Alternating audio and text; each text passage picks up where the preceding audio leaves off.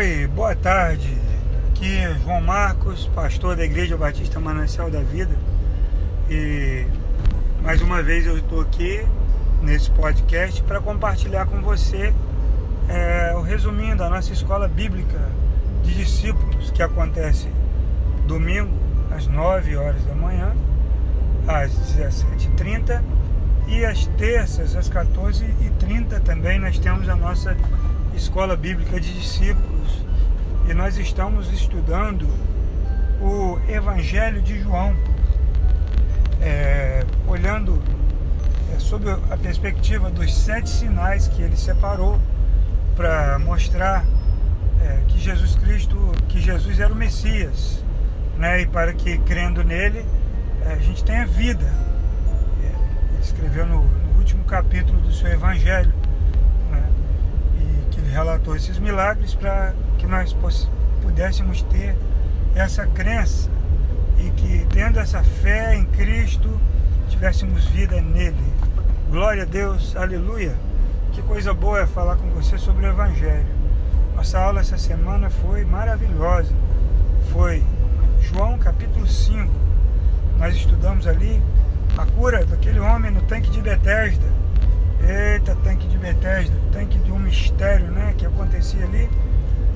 O texto diz que se dizia, entre colchetes, né, versículo 4, que de vez em quando um anjo vinha e mexia com a água e o primeiro que entrava nela era curado de qualquer doença que tivesse. Olha que coisa interessante. Jesus foi lá naquele lugar. Mas como é que era o tanque de Bethesda? Bethesda para começo de conversa, significa casa de misericórdia. Casa de misericórdia. Não era uma fonte, era um poço.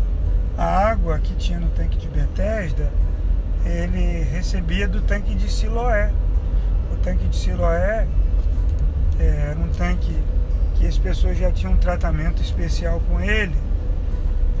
Né? Não sei se você lembra desse episódio, mas quando Jesus curou o cego de nascença, ele mandou que fosse no Siloé se lavar. Era no Siloé que se retirava água para fazer a oferta líquida na festa dos tabernáculos. Então eles desciam as escadarias, chegavam até os tanques de Siloé, depois subiam cantando, levando a água, cantando os salmos, dos salmos 113 até o 118 que são os cânticos dos degraus.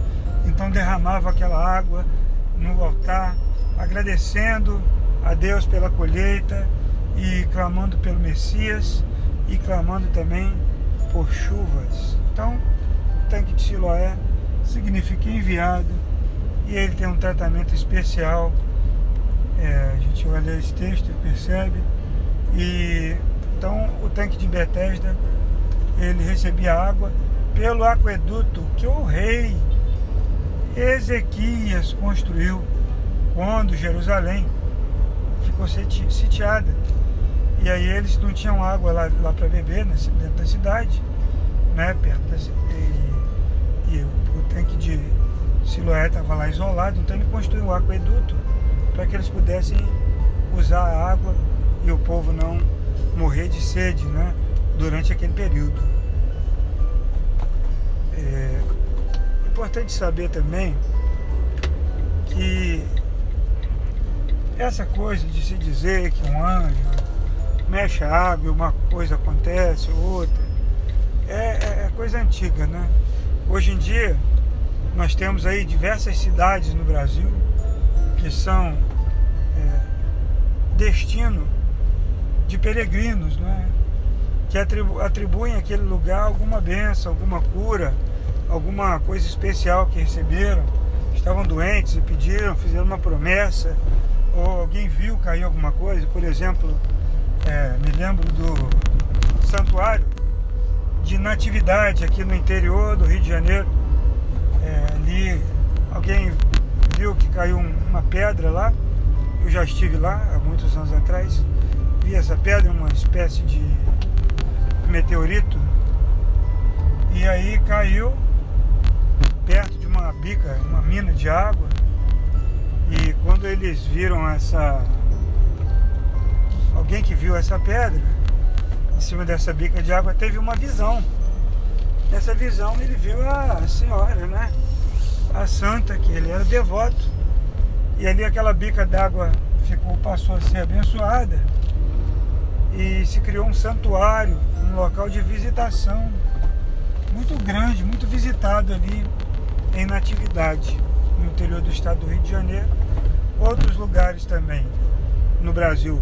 Da mesma forma, então nasceu ali um mito, nasceu ali uma história que acabou sendo sustentada pela quantidade de pelas próprias pessoas que vão ali, né? Que frequentam ali, que supostamente foram abençoados naquele lugar.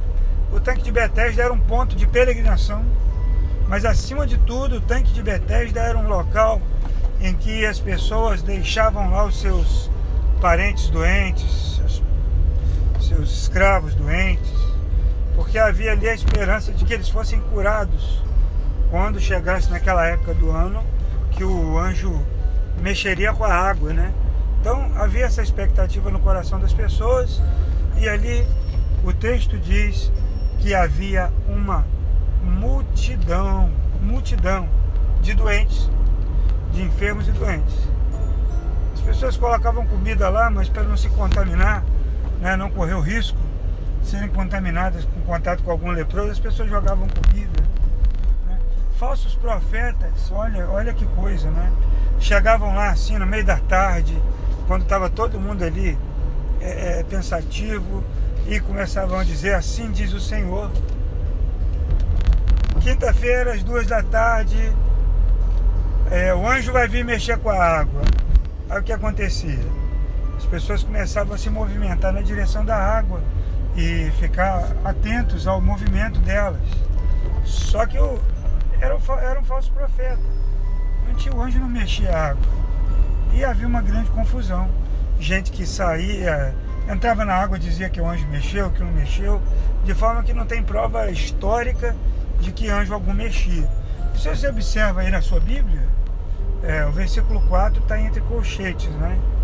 Isso significa que ele não consta nos melhores manuscritos, mas ele está na sua Bíblia, porque foi considerado que fazia algum sentido histórico é, algum, alguém colocou por causa do conhecimento da, desse, dessa, dessa lenda ali no posto, se assim, no poço, se assim podemos chamar.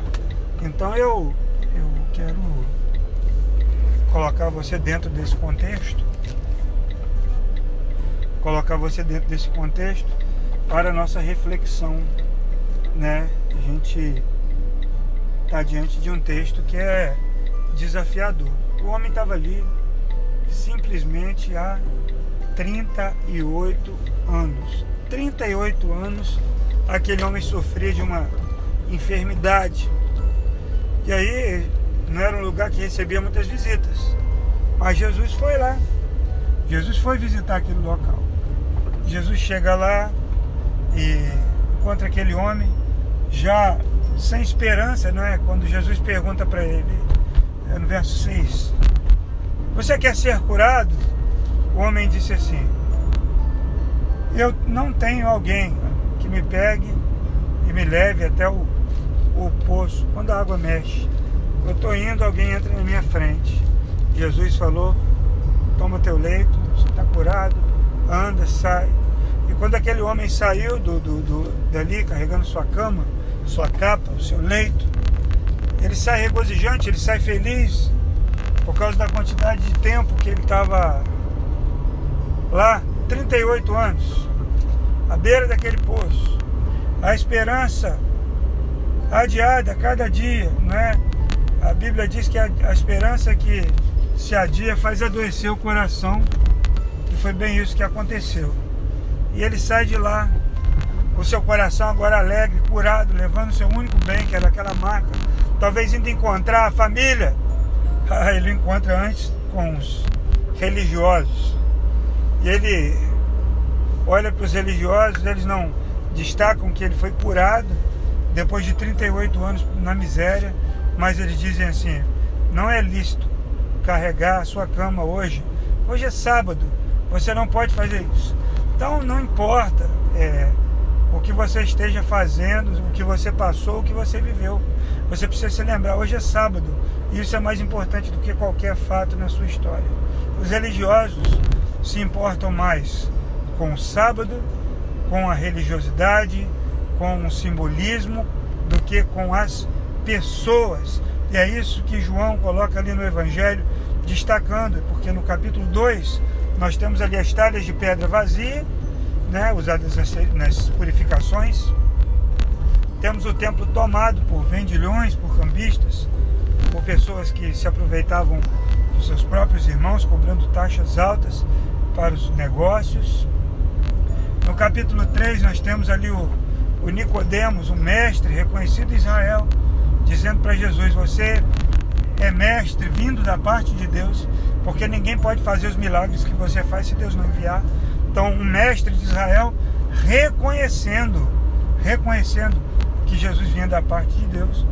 E no capítulo 4, você tem o Messias, o Cristo, visitando Samaria, uma área rejeitada pelos judeus, e você tem a cura do filho de um, de um oficial do rei, mostrando que a fé não estava somente na Galiléia, Caná da Galiléia, numa região pobre, mas a fé também estava entrando no palácio e chegando em Cafarnaum através do oficial do rei que era de lá.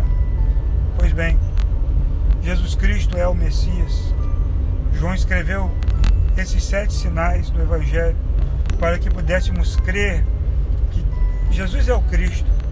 E aqui mostra o Cristo acima do sábado, acima daquele dia sagrado. Mostra um homem que estava na miséria há 38 anos, esperando algo acontecer. Jesus não mandou mover as águas, como nós cantávamos nos, can, can, até cantamos ainda hoje, né? Uma música bonita, né? Move as águas, move as águas, Senhor move as águas. Mas você lê o texto bíblico, você não encontra Jesus movendo águas, nem mandando o anjo mover as águas. Então é errado cantar uma música né, baseada no texto bíblico, falando algo diferente do que aconteceu. Né? Então a música se torna uma heresia, embora seja bonita, embora emocione muitas pessoas, é uma música que é, é uma heresia, porque ela traz um falso ensino. E aí Jesus poderia então ali é, mandar que o anjo ficasse ali mexendo as águas. Né? Ele poderia ficar ali, mas aí Jesus não contribuiu com o Império Romano que construiu aquele galpão lá na Casa de Misericórdia ele não contribuiu também com essa lenda, né? Uma lenda. A lenda que o anjo mexia com a água. Se fosse uma verdade, Jesus poderia ter curado a todos. Eu acredito que ele tenha curado mais pessoas lá. Mas João reservou, separou esse milagre, que foi um sinal. Por que, que ele separou? Porque aconteceu no sábado. E o homem estava ali há 38 anos e os religiosos exatamente nesse ponto destacaram que ele estava carregando a cama no sábado. João quer destacar o sábado. Sabe, não coloque dias religiosos ou festas ou costumes acima acima das pessoas. Não faça isso não. Sabe, Jesus se importava com as pessoas, ele foi onde ninguém ia. Né? Ele foi, chegou lá, e curou aquele homem, ele não deu algo paliativo, ele não criou uma ilusão, porque a religião cria ilusões. A religião faz promessas e não cumpre. A religião diz: aqui você vai ser feliz. Aceite Jesus e você vai ser feliz. Aceite a Cristo venha para essa igreja e todos os seus problemas serão resolvidos. Né? Nós sabemos que não é assim que acontece. Temos todos nós muitas lutas muitas dificuldades, mas com Cristo passamos por elas. Muitas vezes cantando, outras vezes chorando, outras vezes, outras vezes pedindo ao Senhor que, que dê forças, mas jamais, jamais desistimos de lutar quando estamos com Cristo. Então, a religião cria essas promessas, não acredite nisso. Não acredite que se você der dinheiro para uma fogueira e, ou para uma campanha, ou acender uma vela, ou subir uma escadaria de joelho, ou ir numa cidade, ou fazer campanha de sete semanas. Nada disso, nada disso. O poder de abençoar está em Cristo Jesus e não nas coisas. A religião sempre traz para nós que se fizermos algo, Deus nos recompensa. Então trabalhamos sempre assim nessa, nessa coisa de recompensa. Mas nós temos em Cristo a resposta para os nossos problemas. Ele se importa com você. Né? Nós vemos quando ele conta a parábola do bom samaritano, né? ele coloca duas figuras religiosas, o levita e o sumo sacerdote, que não ajudaram aquele homem que não estava morto. Mas talvez na cabeça deles, aquele homem tinha morrido.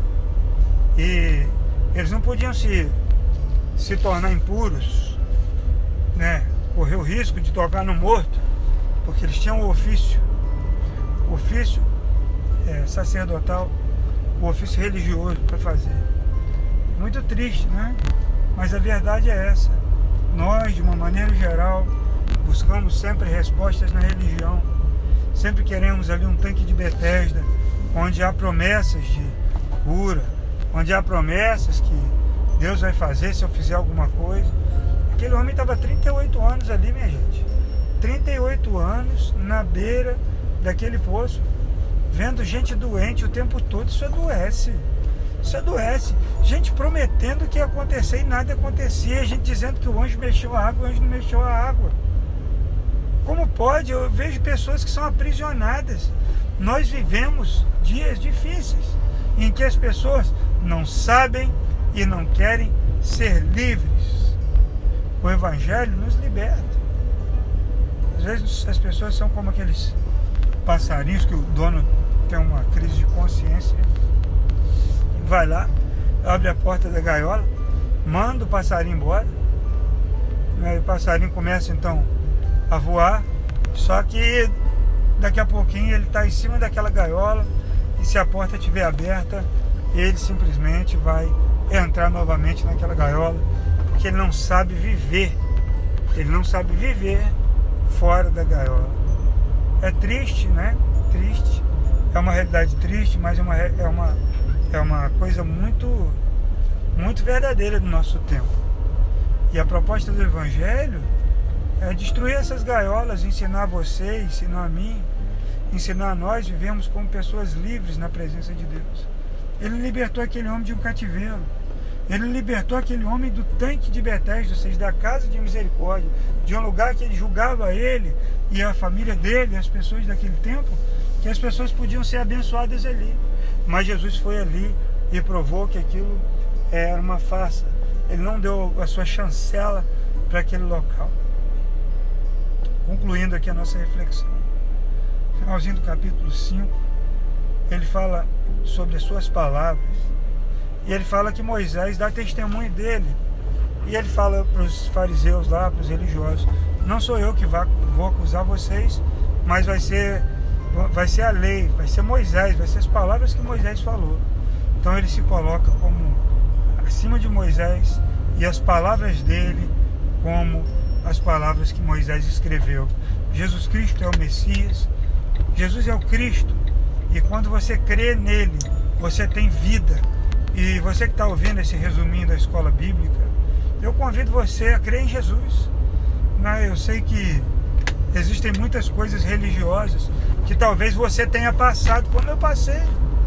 Acreditar que um, um penduricário no pescoço ou uma coisinha amarrada no retrovisor do seu carro vai te proteger do mal, de acidente, é, que uma benzição ou uma vela acesa vai trazer alguma coisa. Creia em Cristo. Não acredite no que muitos pastores falam, que depois que você aceita Jesus, você vai ser realizado na sua vida muitas lutas você vai passar, como eu passo e como muitas pessoas que eu conheço passam. Mas quando passamos por lutas com Cristo, Ele nos socorrerá no tempo oportuno. A Bíblia diz, Hebreus capítulo 13, que não vos deixarei, nem, te desa nem vos desampararei. A Bíblia diz que ele não volta atrás, que ele não é filho do homem para que minta. Né? Ele não volta atrás, ele não desiste de você, ele não desiste de mim. Ele não desistiu daquelas pessoas que estavam lá naquele poço. ao ponto de ir lá no tanque de Betesda falar com aquele homem. Ele tocou num leproso que ninguém tocava. Ele tocou no caixão do filho único de uma viúva onde ninguém chegava perto porque poderia ficar impuro. Então nós precisamos muito, muito, muito. Precisamos muito. Precisamos muito crer em Cristo Jesus. E que esse pequeno podcast possa abençoar a sua vida. A nossa igreja fica no Vale das Palmeiras. Nossas reuniões, a celebração acontece domingo às 19 E eu convido você para participar conosco. A gente está estudando as sete cartas do Apocalipse. Uma por semana, nós estamos na segunda semana. Então a gente vai falar sobre a igreja de Esmirna essa semana. Deus abençoe sua vida. Hoje, dia 31 de 10, é, 500, 502 anos da Reforma Protestante. 200 anos que a primeira Bíblia a tradução do João Ferreira de Almeida foi impressa de histórico, não é? Coisa maravilhosa. Lutaram por nós, trabalharam para que hoje nós estivéssemos aqui. Deus abençoe a sua vida. Que o Senhor Jesus Cristo te abençoe. Em nome de Jesus. Amém.